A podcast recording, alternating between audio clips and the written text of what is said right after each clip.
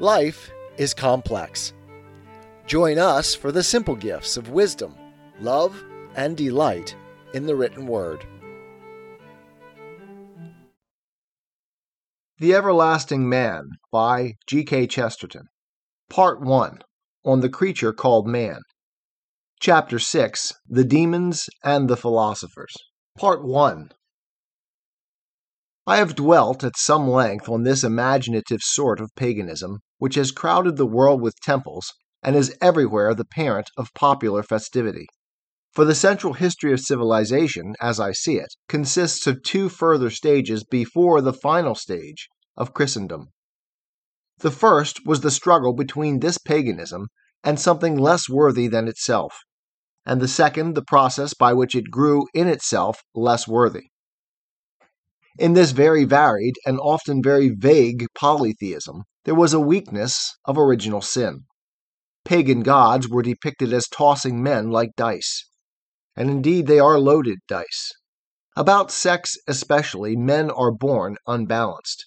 We might almost say men are born mad. They scarcely reach sanity till they reach sanctity.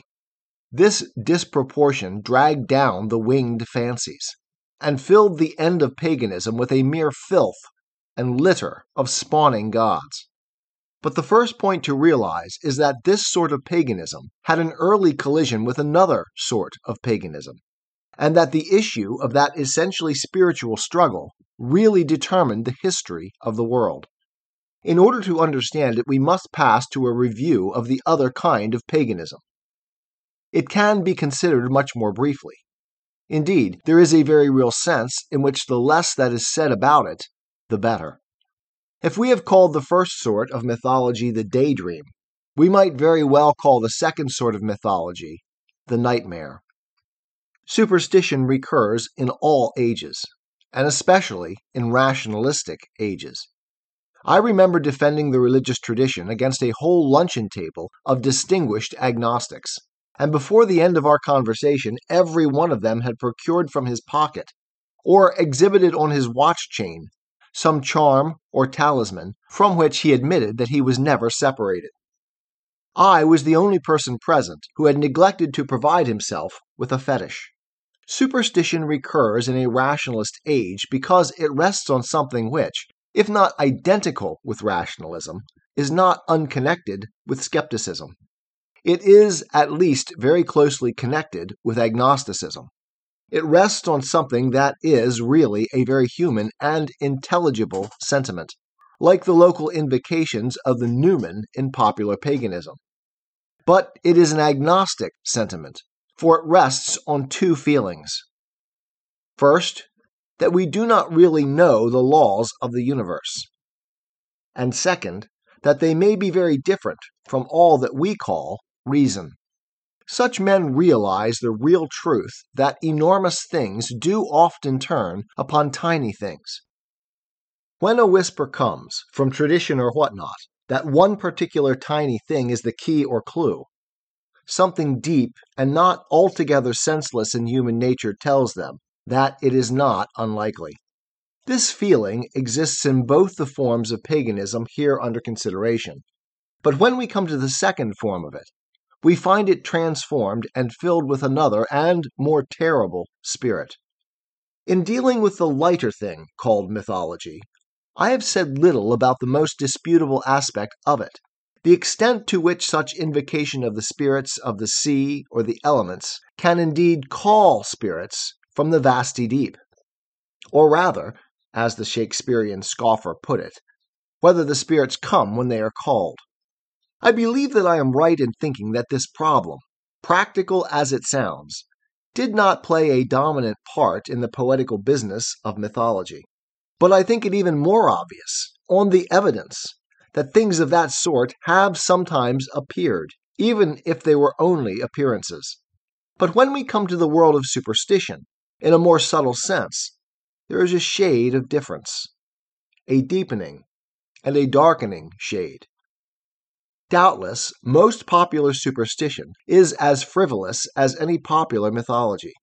Men do not believe as a dogma that God would throw a thunderbolt at them for walking under a ladder. More often they amuse themselves with the not very laborious exercise of walking around it. There is no more in it than what I have already adumbrated, a sort of airy agnosticism about the possibilities of so strange a world. But there is another sort of superstition that does definitely look for results, what might be called a realistic superstition. And with that, the question of whether spirits do answer or do appear becomes much more serious. As I have said, it seems to me pretty certain that they sometimes do. But about that there is a distinction that has been the beginning of much evil in the world. Whether it be because the fall has really brought men nearer to less desirable neighbors in the spiritual world, or whether it is merely that the mood of men, eager or greedy, finds it easier to imagine evil. I believe that the black magic of witchcraft has been much more practical and much less poetical than the white magic of mythology. I fancy the garden of the witch has been kept much more carefully than the woodland of the nymph. I fancy the evil field has even been more fruitful than the good.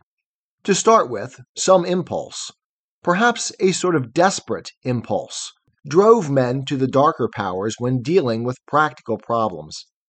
There was a sort of secret and perverse feeling that the darker powers would really do things, that they had no nonsense about them. And indeed, that popular phrase exactly expresses the point. The gods of mere mythology had a great deal of nonsense about them. They had a great deal of good nonsense about them. In the happy and hilarious sense in which we talk of the nonsense of Jabberwocky or the land where the Jumblies live. But the man consulting a demon felt as many a man has felt in consulting a detective, especially a private detective, that it was dirty work, but the work would really be done. A man did not exactly go into the wood to meet a nymph. He rather went with the hope of meeting a nymph. It was an adventure rather than an assignation. But the devil really kept his appointments, and even in one sense kept his promises. Even if a man sometimes wished afterwards, like Macbeth, that he had broken them. In the accounts given us of many rude or savage races, we gather that the cult of demons often came after the cult of deities, and even after the cult of one single and supreme deity. It may be suspected that in almost all such places the higher deity is felt to be too far off for appeal in certain petty matters.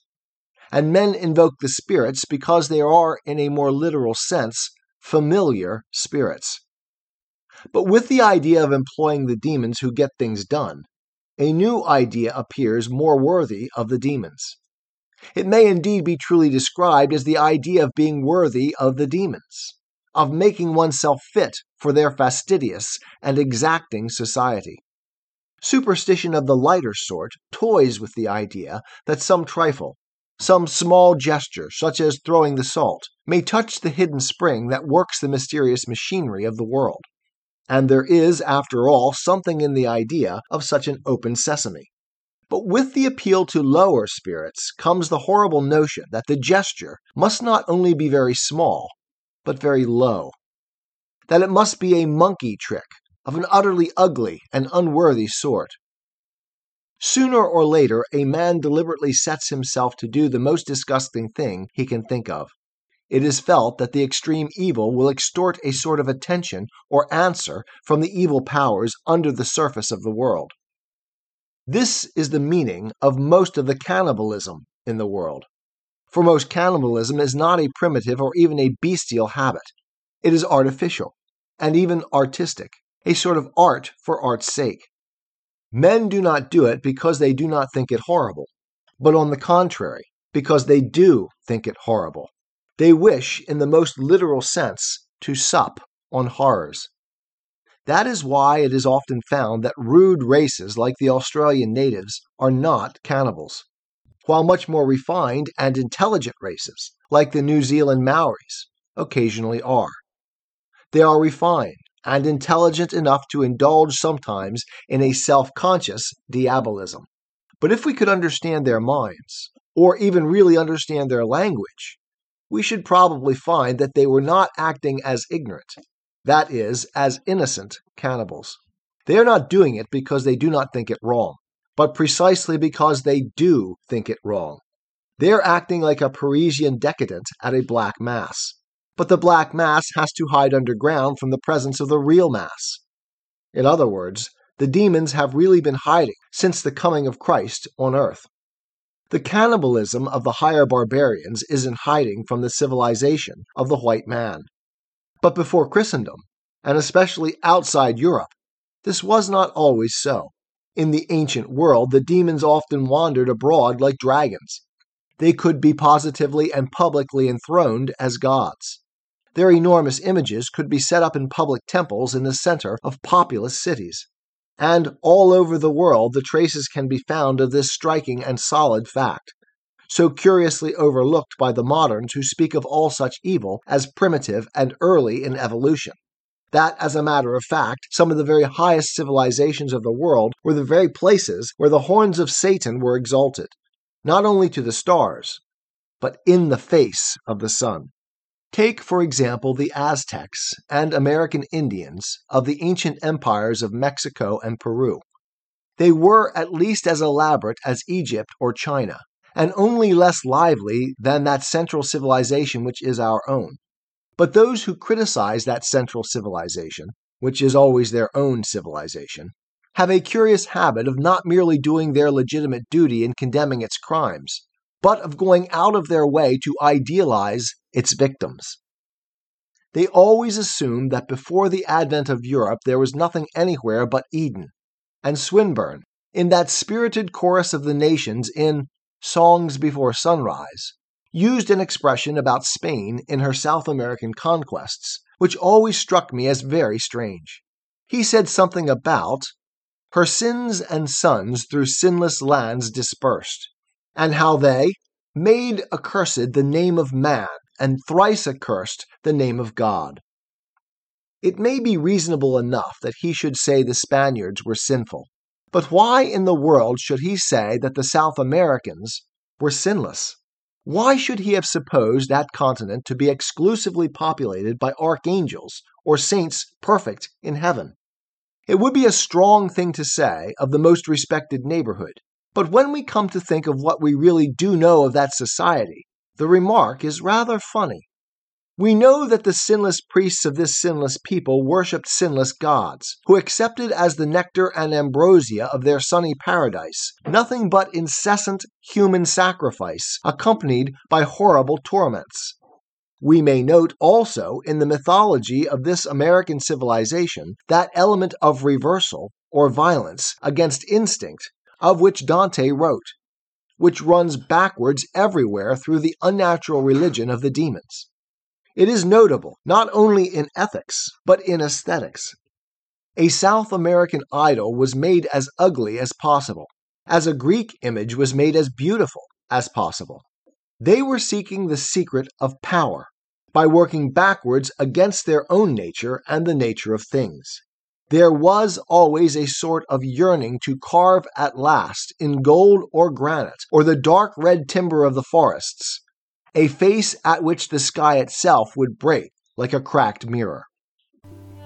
'Tis the gift to be simple, 'tis the gift to be free, 'tis the gift to come down where we ought to be, and when we find ourselves in the place just right, 'twill be in the valley of love and delight.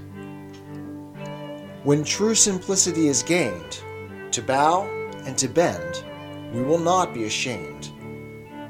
To turn, turn, will be our delight, till by turning, turning, we come round right.